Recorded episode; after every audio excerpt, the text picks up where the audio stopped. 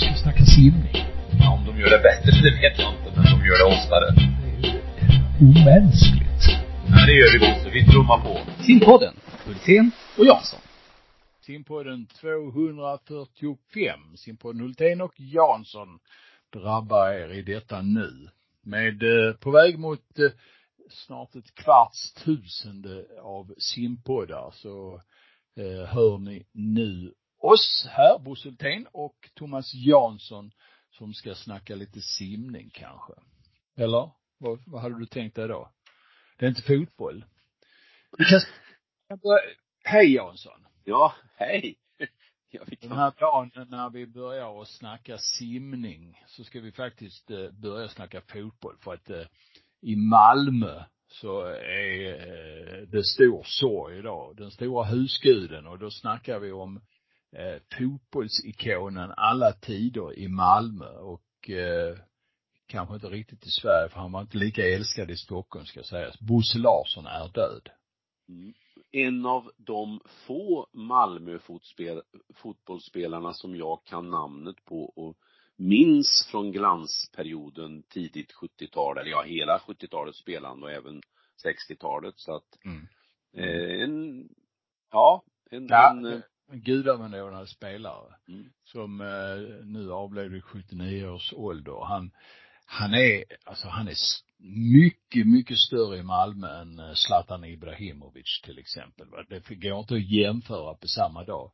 Eh, Alla generationer som har sett honom och även efteråt, de hyllar eh, Bosse Larsson som den största och bästa spelaren. Det sades ju eh, Eh, i samband med VM 1958 att eh, Nisse Lidholm kunde man haft, eh, hade man haft tio Nisse Lidholm så hade vi vunnit VM-finalen.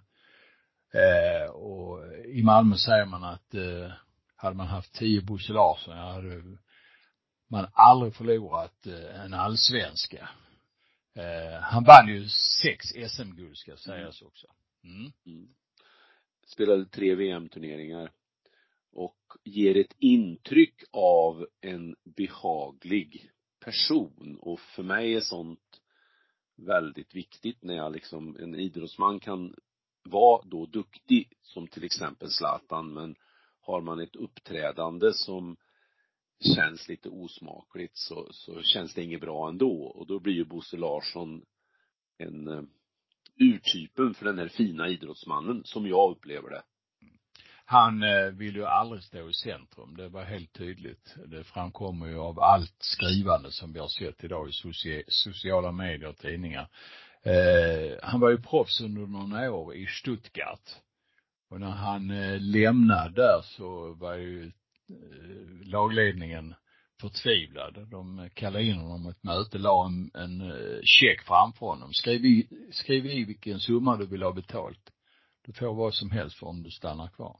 Frans Beckenbauer sa en gång att den svåraste motspelaren någonsin hade haft, det var Bosse Larsson i, i Stuttgart. Eh, nej, det är mycket, mycket Bo Larsson i Malmö denna dagen. Eh, frid över hans minne. Eh, han var inte så duktig i simning, men Jag får ju lite grann utslag när man pratar eh, fotboll men jag, jag kan ju leva med det och jag får nästan ännu mer utslag om man pratar skidor. Jag har åkt 15 gånger nu i alla fall den här säsongen och jaså? Ja, och är det lätt före då klarar jag ju milen på 40 minuter på skate. Mm. Eh, svårare än så är inte den idrotten. Nej. Men du, eh, sk- skatade runt sjön där eller? Ja, det gör jag också när så går och det gick några gånger här men det här kraftiga mildvädret förstörde ju sjön. Så där måste det nu frysa ihop igen ordentligt. Men Konstsnöbanan i Filipstad går ju fint att åka på. Mm. Är där både skate och eh, klassiskt? Jajamän. Klassiska spår? Ligger Ja. de bredvid varandra? Ja, de två klassiska ligger i högerkant och sen är skatebädden i vänster så att det är gott om plats att åka förbi, vilket händer att jag gör, och gott om plats för dem som svischar förbi. Det är en av de här som är med och åker då och då i, i den här lång, alltså långloppsstakningscirkusen har ju, tränar ju ibland där ute. Mm. Jag vet inte vad hon heter och hon körde några intervaller igår så hon passerar mig. Eh, Du Men så hänger, är det. med, du hänger inte med en sån? Nej, nej, det gör jag inte. Då, då får jag backa bandet 30 år när jag var, om det kom någon sån där då, då liksom, då växte det i Porno. tuppkammen och tänkte nej vad fan, den där ska jag inte åka ifrån mig. Nu är det inget att tänka på. Nej, nej. Nej. Ja. Så klok Ja. har jag blivit. Ja. Eller så gammal och långsam. Jag skulle tro att det är så va? Ja. Ja. Så simning är väl bättre vi snackar om tycker jag. Ja. Eh, EM i kort bana gick ju i eh, Rumänien med slut förra söndagen. Eh, ja, vad säger vi om detta? Denna tillställning? Ja, det var ju jättefin underhållning på, på alla sätt och vis med eh, en hel del som jag tyckte trevliga inslag. Eh, jag, jag satte mig ner och bara skrev vad som kom i mitt huvud och då blev det 7.20 på 800 frisim var det första som dök upp Mm. när man simmar 800 i ett streck med snitt 55, då kände jag att det, det var svettigt. Mm. Det var snabbt. Eh, och i det loppet var ju då en annat, en annan som kom i minnet, Viktor Johansson, väldigt duktig med 7.33. Mm. Annars så var det ju, tycker jag, lite grann det här att Samuel Törnqvist satte svenskt rekord, Mm. 200 rygg. Mm. Oskar Hoff satte svenskt rekord på 50 fjäril. Mm. Eh, som, som stack ut och gjorde lite extra värme. Sen det är klart, när en svensk vinner ett Europamästerskap som Michel gjorde, eh, så var ju det också ett, eh, eh, ja det var ett, det var en härlig grej faktiskt. Mm. Den, den berörde. Mm. Eh, sen är det ju som så att eh, vi pratar, tycker jag, lite för lite om vad kan det bero på att utfallen ser så olika ut på kortbanemästerskap och långbanemästerskap. Och då har man ju i, i många år, och jag, även jag, uttryckt liksom att ja, vi är bra i kortbana. Alltså, men sämre i långbana. Och så fundera på vad, betyder det där att vi är bra i kortbana? Betyder det att vi är bättre på de fasta situationerna? Och det är vi ju inte, Mm. när man börjar titta. Nej, om du förklarar de fasta situationerna Ja, bara. startmomentet, alltså från det att startskottet har skott, gått och du ska ner i vattnet i, i, från startpallen eller från eh, ryggstarten och sen det undervattensarbete som är innan 15 meter då du måste passera vattenytan. Eh, och likaså då vändningen, in i vändning, ut ur vändning och de metrarna så, så eh, många svenskar är väldigt duktiga och det har blivit en stor höjning på, på den kvaliteten om man tittar på svenskt mästerskap mot för 15 år sedan. Men vi är inte bättre än, än de andra nationerna. Nej. Och då, då funderar jag på, då, då kan ju, då går ju den parametern bort, att vi är bra i kortbana. Eh, Nej, det går ju inte bort att vi tar många medaljer i kortbana, för det gör vi ju. Och då funderar jag på, kan det bero på att vi tränar på ett sådant sätt att vi kapacitetmässigt inte hänger med i långbana. Och så tänkte jag, nej, det, det, det borde vara på marginalen det skiljer. Och då kommer man ju in på det fakta att det är klart att konkurrenssituationen spelar roll. Mm. Och då det- tänker, tänker du vad då? Nej men alltså, när det är ett VM i lång bana och ett OS, då är i stort sett, om man undantar sjukdomar och sånt som händer, eh, och som till exempel hände oss när eh, Sara halkade, då är de allra bästa med. Mm. Och det är dit de är förberedda. Och då blir utfallet ett annorlunda och eh, det innebär ju inte att vi på något sätt ska vara mindre glada när vi tar många medaljer på ett kortbanemästerskap. Men det kanske innebär att vi får tänka oss för hur vi vilka drömmar och vilka krav vi ska ha när det kommer till ett olympiskt spel till exempel. Mm. Du menar alltså att eh, de bästa inte är med på kortbana? Nej, på säger ett så. kortbane-VM är inte lika många av de medaljkandidater vi sen ser på ett OS med. Och se- sedan så har de inte förberett sig och, och spetsat formen lika mycket till ett kortbanemästerskap som de gör till ett långbanemästerskap. Det är ju verk, tänker ju så. Men alltså, det, sen finns det ju, det finns otydligheter i mitt resonemang här, men, men det, är, det, det är värt att fundera lite grann på, för det är så pass stor markant skillnad va. Mm. Mm. Eh, men jag menar nu på EM här, det var ju 45 nationer med, det är ju ett mått. Mm. Skulle man föra in det i, i skidvärlden så var det ju ett gigantiskt konkurrensläge. Mm. Men eh, så att eh, slutsatsen är väl om vi så småningom här inom podd pratar OS eh, vilka förväntningar vi kan ha så, så kan man ju komma tillbaka till det här resonemanget. Mm. Mm. Ja.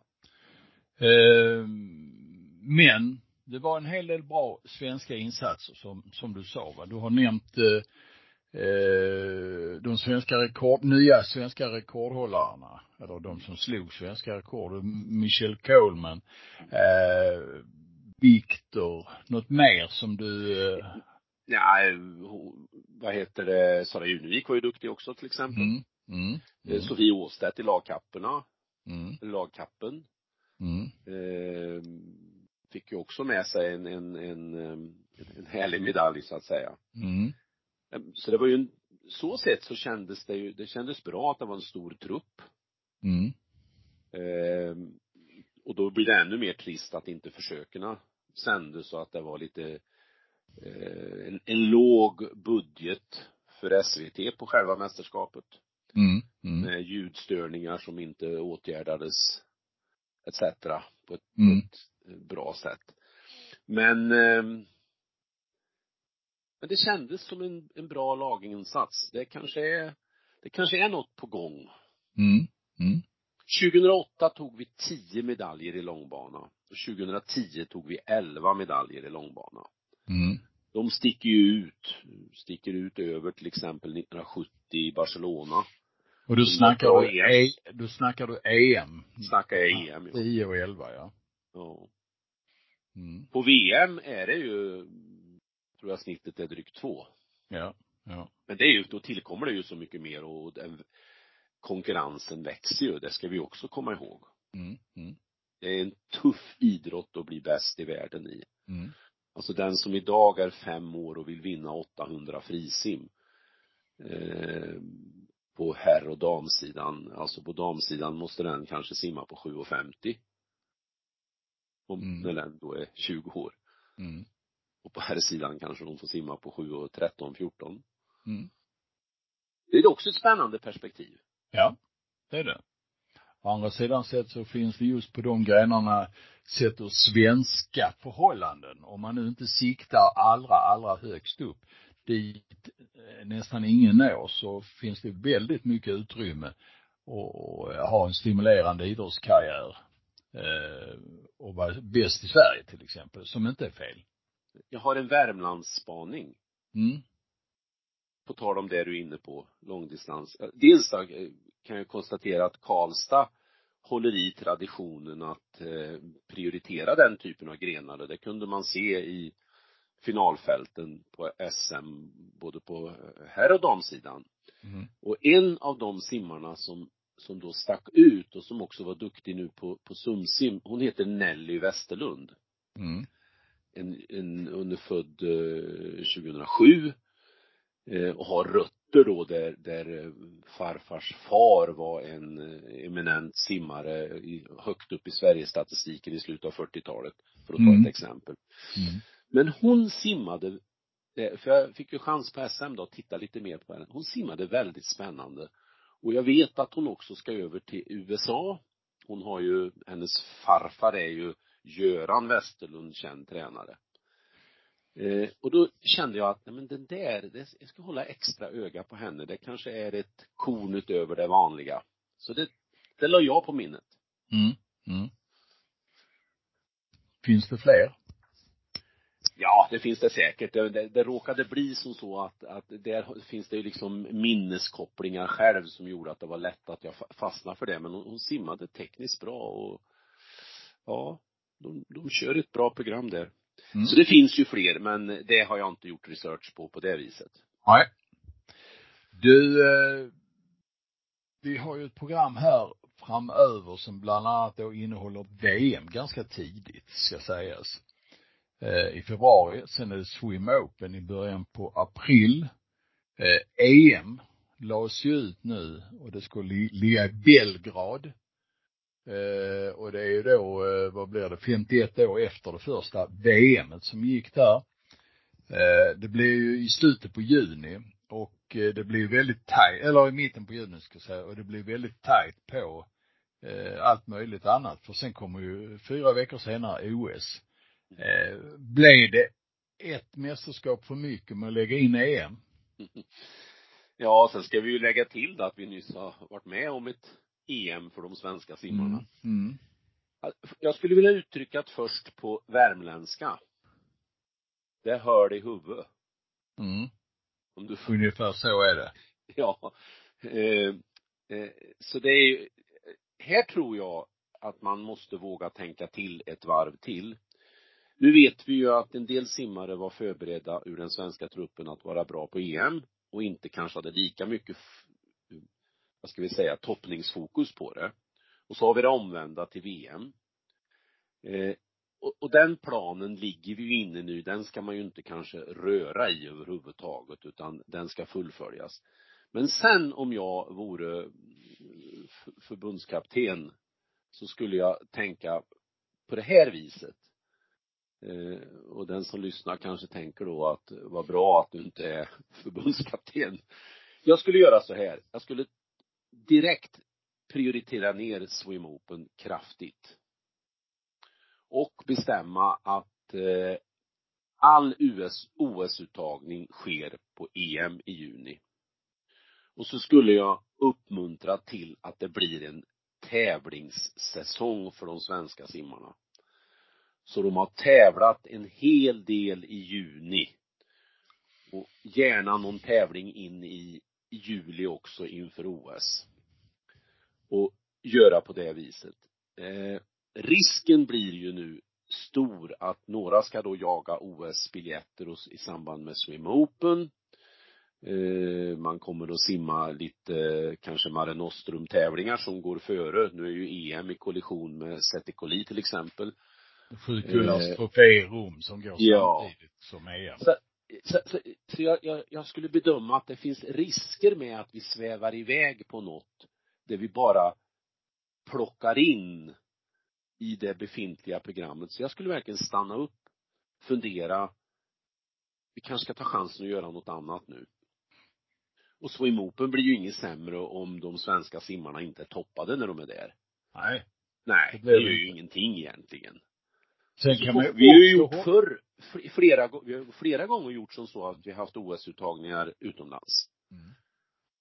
2008. Men sen kan man ju också tänka sig att eh, samspelet med SOK blir smidigare och bättre så att eh, de är med på banan här också. Så att de inte pressar simmarna i att hela tiden försöka OS-kvala på VM och på Swim Open och på EM och så.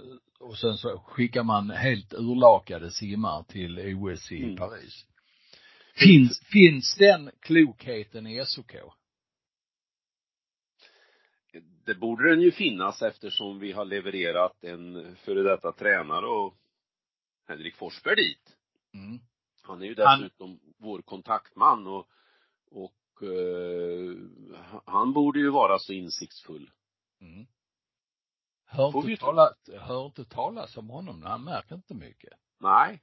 Nej. Men, uh, men han är där och han är vår kontaktman. Mm. Och, och här, det finns ju en, en, en, vad ska vi säga, en uh, det kan bli en kollision i tanken när man å ena sidan säger så här att det är viktigt att tävla på hög nivå. Alltså ska du tävla ska du göra det på hög nivå. Mm.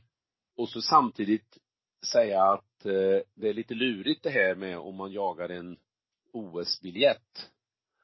Eh, för då är det, handlar det om att tävla på hög nivå. Men den stora skillnaden, och det tror jag många idrottsmän kan vittna om, det är den där mentala pressen som blir när du jagar ett resultat i förhållande till när du bara ser till att göra resultatet för att du har förberett det på rätt sätt. Och då är man, tror jag, mentalt friskare in i ett OS. Mm. Mm. Men det är ett spännande läge och eh, som sagt, hör i huvudet på de bestämmande ute i världen.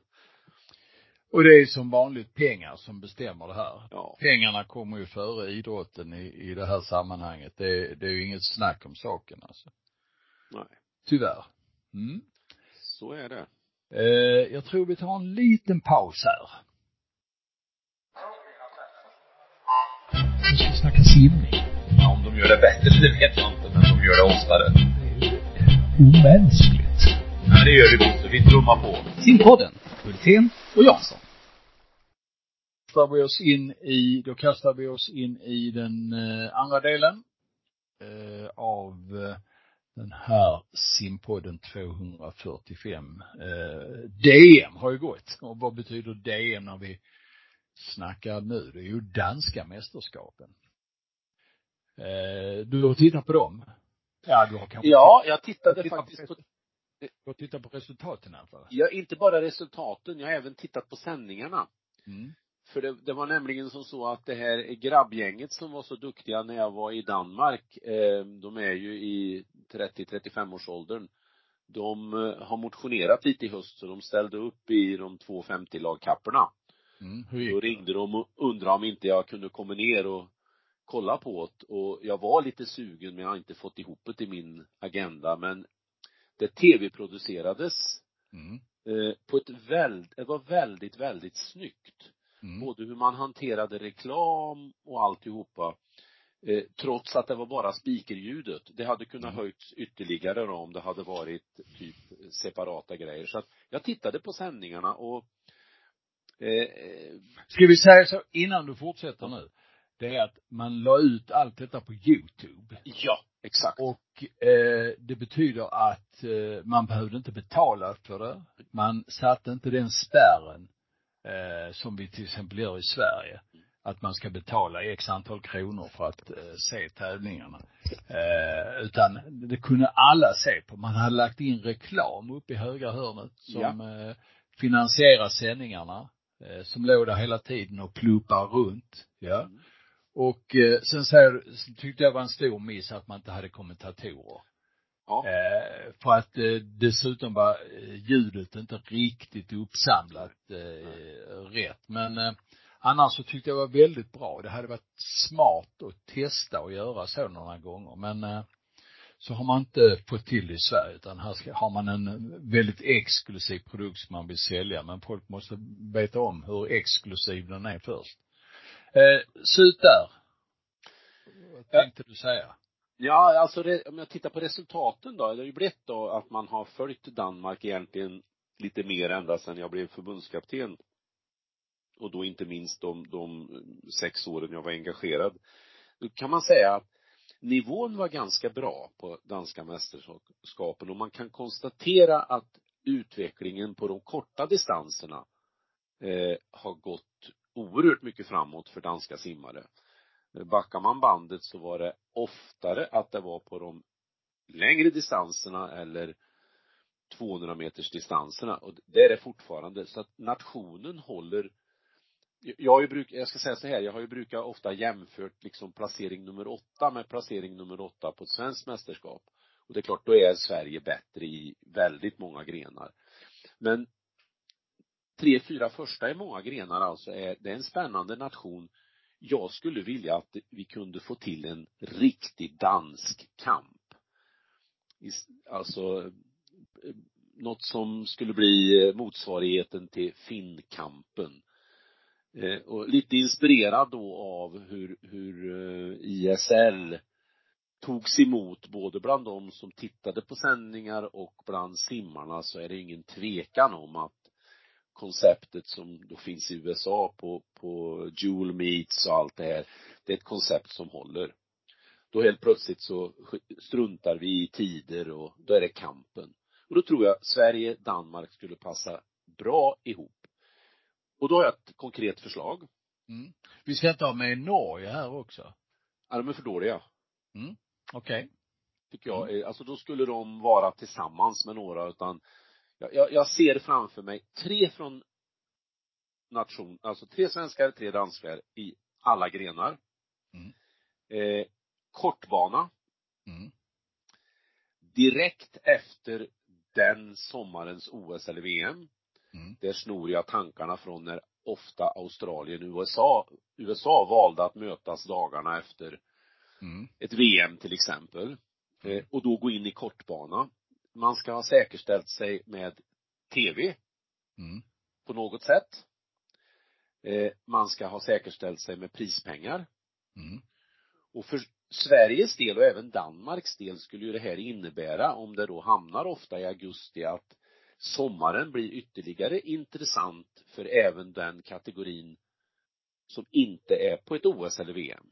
Mm. Den blir viktig.